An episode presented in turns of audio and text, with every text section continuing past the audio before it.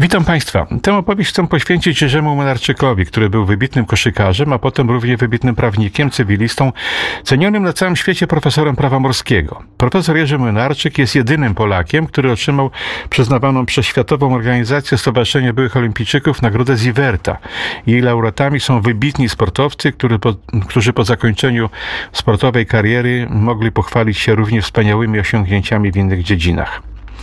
Jerzy Młynarczyk urodził się w Wilnie w roku 1931, 1931 w rodzinie nauczycielskiej. We wrześniu 1939 roku Sowieci przenieśli ich y, do obozu izolacyjnego dla ciążliwych cudzoziemców nad granicę łotewską. Rychło jednak z tego obozu uciekli do Wilna i tam przetrwali wojnę. Pod koniec 1944 roku, gdy Niemcy z tych terenów się wycofywali, do Jana Młynarczyka, który przed wojną był działaczem Polskiej Partii Socjalistycznej i należał do niej także po wojnie, no zawsze miał poglądy lewicowe, przyjechał przedstawiciel komunistycznego rządu tymczasowego, proponując posadę kuratora oświaty w Białymstoku. I poinformowano go też, że niebawem będzie przeniesiony do Królewca. Ale po paru tygodniach znów przyjechał wysłannik rządu i poinformował, że Stalin zdecydował, że Królewiec i północna część Prus Wschodnich będzie wcielona do Związku Radzieckiego, w zamian za to Polsce przypadnie Szczecin.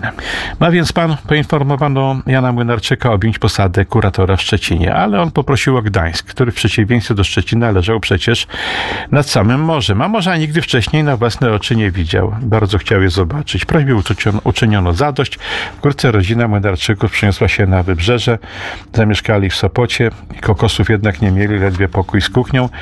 No, podczas okupacji yy, wspominał Jerzy Młynarczyk wspólnie z wieloma rówieśnikami yy, skończył na taj, skończyłem na tajnych kompletach szkołę powszechną. Po przeprowadzce na wybrzeże Liceum Chrobrego w Sopocie trenowałem yy, wówczas yy, kilka dyscyplin, boks, piłkę nożną, siatkówkę, koszykówkę, a podczas okupacji jeszcze zacząłem grać na pianinie. No, grałem podobno ładnie. Wkrótce ojcu zarzucono go mułkowszczyznę, odchylenie narodowo-socjalistyczne, wyrzucono go z posady kuratora.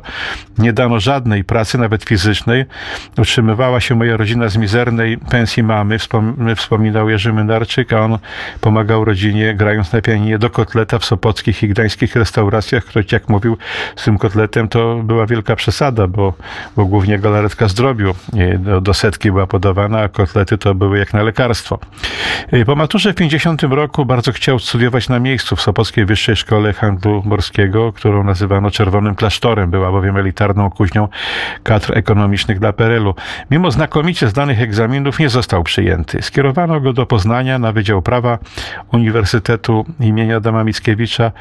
Y, po latach, jak mówił mi kiedyś w rozmowie, a długo z nim miałem okazję rozmawiać, dotarł do pisma kierującego na Poznański Uniwersytet, w którym prorektor Sopockiej uczelni napisał, kierując go do Poznania, izolować od rodziny i od zgubnych wpływów odchylenia narodowo-socjalistycznego. Pod koniec września e, wysiadł z pociągu na stacji e, Poznań Głównej zastanawiał się, co dalej. Nie dostał akademika, nie dostał stypendium. Zapytał pierwszego napotkanego kolejarza, gdzie można tanio przenocować. Dowiedział się, że nigdzie nie będzie taniej niż w gospodzie targowej. To było na obrzeżach miasta. Spał w 60-osobowej sali marnego baraku. Po dwóch tygodniach spostrzegł na uczelni komunikat skierowany do pierwszoroczniaków, w którym AZS zapraszał na trening siatkówki. Pojechał, ale po pomylił salę, trafił na trening koszykarzy pierwszoligowej Warty. Było ich dziewięciu. Przyglądał się treningowi, w pewnym momencie widząc wysokiego chłopaka, trener zapyta, grałeś kiedyś koszykówkę? Trochę w liceum, odpowiedział skromnie. To zagraj z nami sparring, brakuje nam dziesiątego. A po treningu trener Eugeniusz Dylewicz zaprosił go do szatni i na następne zajęcia.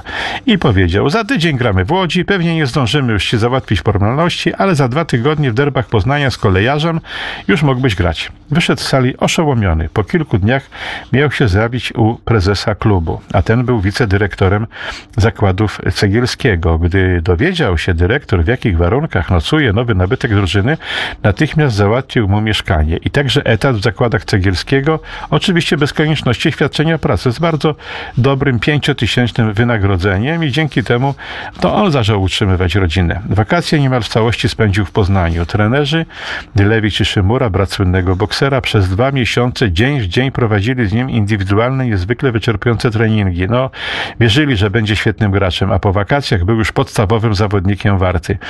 Rok później trener jakby od niechcenia podczas treningu rzucił w stronę Mularczyka. Czytałeś dzisiejszy przegląd sportowy? Nie, jeszcze nie.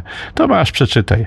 I tu znów oszołomienie. Otóż na pierwszej stronie przeglądu widniała informacja, że trener Władysław Maleszewski powołał kadrę olimpijską na Helsinki, a w niej czarno na białym pośród innych nazwisk napisał Jerzy Młynarczyk, Warta, Poznań. Niebawem miało się rozpocząć drugie zgrupowanie, a potem olimpijska przygoda. Trener Maleszewski, wybitna postać słynnej pari Marii y, Kwaśniewskiej-Maleszewskiej, o której opowiadałem w jednym z odcinków, powiedział niedługo potem w wypowiedzi dla prasy, że największą zdobyczą kadry jest Młynarczyk z Poznania. Wysoki obrońca, doskonale kryjący. Na obozie kadry zdarzyło się jednak nieszczęście. Podczas gry kontrolnej nagle na boisku suchy, głośny trzask, złamanie nogi, koniec marzenia w Helsinkach. A na igrzyska nasza reprezentacja i tak nie pojechała, ze względów niestety politycznych.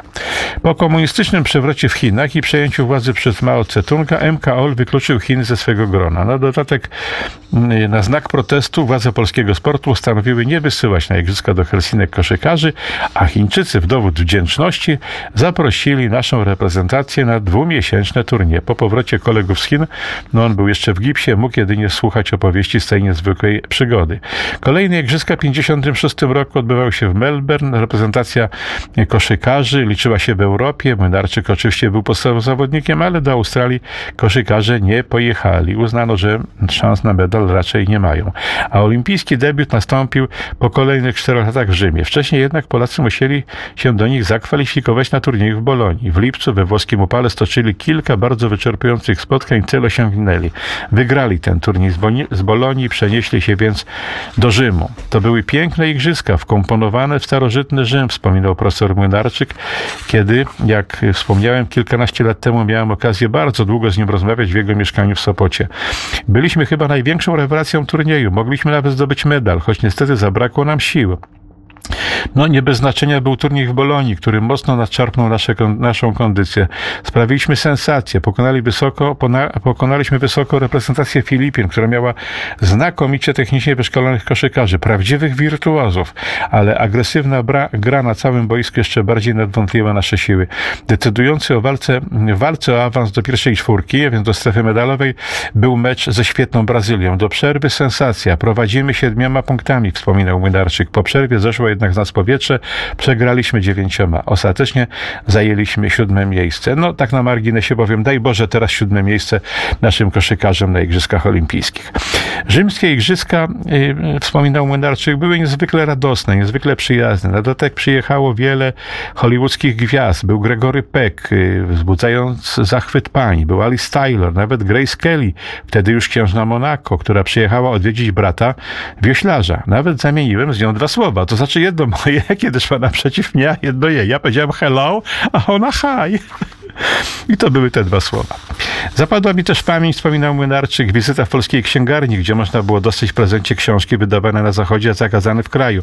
Wzbogaciłem swoją bibliotekę o trzy tomy Melchiora Wańkowicza i o wiersze Jana Lechonia. Usiadłem na ławce w parku obok i chłonąłem y, tę literaturę. Jeden z wierszy był jakby do mnie skierowany i pamiętam go do tej pory. Zaczynał się od słów Widziałeś Koloseum i Kościół Piotrowy i wszystkim cudom sztuki przyjrzałeś się pilnie, ale wciąż pamiętasz pochylenie głowy Matki Boskiej, co świeci na ulicy w Wilnie.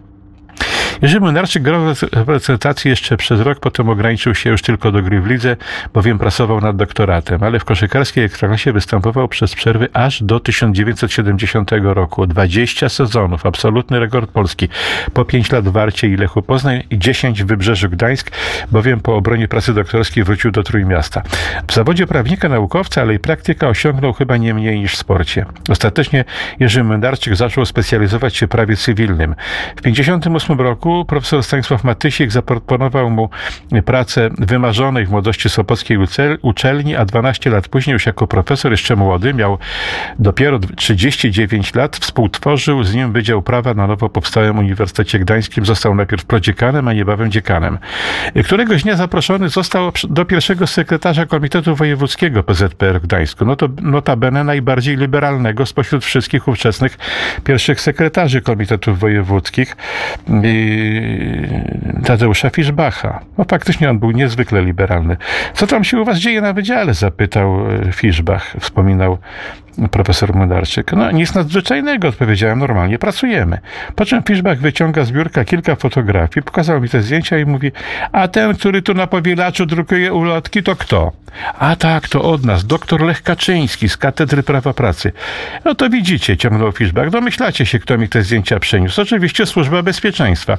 Domagają się, żebyście tego Lecha Kaczyńskiego wyrzucili z uniwersytetu, ale ja was proszę, nie wyrzucajcie go. Nie będzie mi bezpieka rządzić w Gdańsku. W Gdańsku ja rządzę. W ten oto sposób Tadeusz Fiszbach uratował przed wyrzuceniem z Gdańskiego Uniwersytetu przyszłego prezydenta Rzeczypospolitej. Po jednej z konferencji, na której profesor Monarczyk miał prelekcję, podszedł do niego właśnie Fiszbach, zaprosił na spotkanie. Okazało się, że zaproponował stanowisko prezydenta Gdańska. Broniłem się, wspominał Jerzy Monarczyk, twierdząc, że o zarządzaniu miasta nie mam zielonego pojęcia, ale Fiszbach był uparty. Pojedziecie do Warszawy, przyjmie was premier Jaroszewicz i wręczę mi nację. No cóż było robić? Pojechałem. Prezydentem Gdańska profesor Monarczyk był do połowy grudnia 1981 roku. Po wprowadzeniu stanu wojennego złożył rezygnację, ale i tak jak, jak się okazało, czekała na niego dymisja. Był zbyt liberalny, utrzymywał dobre stosunki z gdańskimi duchownymi, był też zwolennikiem rozmów z Solidarnością, a nie konfrontacji. Jak mi opowiadał, właśnie on wspólnie z Fiszbachem podczas historycznych rozmów ze strajkującymi w gdańskiej schoczni, tej słynnej sali BHP, przekonali partyjnych twardogłowych, by nie tłumić strajków siłą, jak to było 11 lat wcześniej, a doprowadzić do kompromisu. Jakiś czas po opuszczeniu gdańskiego ratusza, no po tej degradacji, profesor Menarczyk został dyrektorem Instytutu Morskiego w Gdyni, a trzy lata później wygrał konkurs na stanowisko prawa morskiego na Światowym Uniwersytecie Morskim w Malbę. Niezwykle prestiżowy. Do tego konkursu stawało 160 naukowców z całego świata, a ten Uniwersytet Morski w Malmę jest agentą ONZ-u szkolącą ludzi wysoko usytuowanych w gospodarce morskiej, głównie krajów trzeciego świata, jak często wspominał nawet wiceministrów czy prezesów jakichś dużych firm związanych z morzem. Kontrakt opiewał na 4 lata. Potem jeszcze wykładał prawo morskie na podobnym uniwersytecie na Malcie i w Chinach. Po tym światowym turnę naukowym profesor Jerzy Mynarczyk został rektorem prestiżowej, bardzo wymagającej Wyższej Szkoły Administracji i Biznesu w Gdyni. No, jak mi mówił, była to wtedy jedna z dwóch szkół, która mogła nadawać y, doktoraty w, pra- w y, dziedzinie prawa. W 2001 roku SLD zaproponowało mu miejsce na liście kandydatów do Sejmu. Zgodził się, choć nie należał ani do SLD, ani do żadnej innej partii.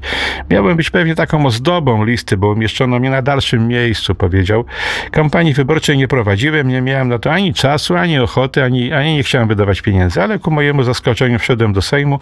Na jednej z pierwszych sesji marszałek Janusz Wojciechowski, przecież prawnik, na dodatek wielki kibic, stwierdził, wskazując na mnie, że oto mamy wśród posłów niezwykle wybitnego prawnika. Zaproponował, bym zechciał pracować nad sprawami legislacyjnymi i zapewne do czegoś się przydałem, choć pod koniec y, kadencji lekko się skonfudowałem. No to podchodzi do mnie dziennikarz i pyta się, o planowane przez mój klub zmiany w kodeksie morskim. Ja wielce zdziwiony, niczym nie wiedziałem. Okazało się, miałaby sprawę referować pewna posłanka z Katowic. Na następną kadencję już się nie zgodziłem kandydować. Byłem natomiast w 2004 roku wspominał kandydatem do Parlamentu Europejskiego.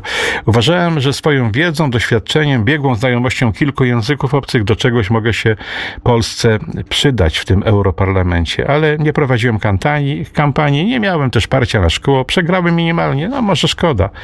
Profesor Jerzy Młynarczyk, wybitny koszykarz i jeszcze wybitniejszy prawnik, zmarł niespodziewanie 9 września 2017 roku w wieku 86 lat.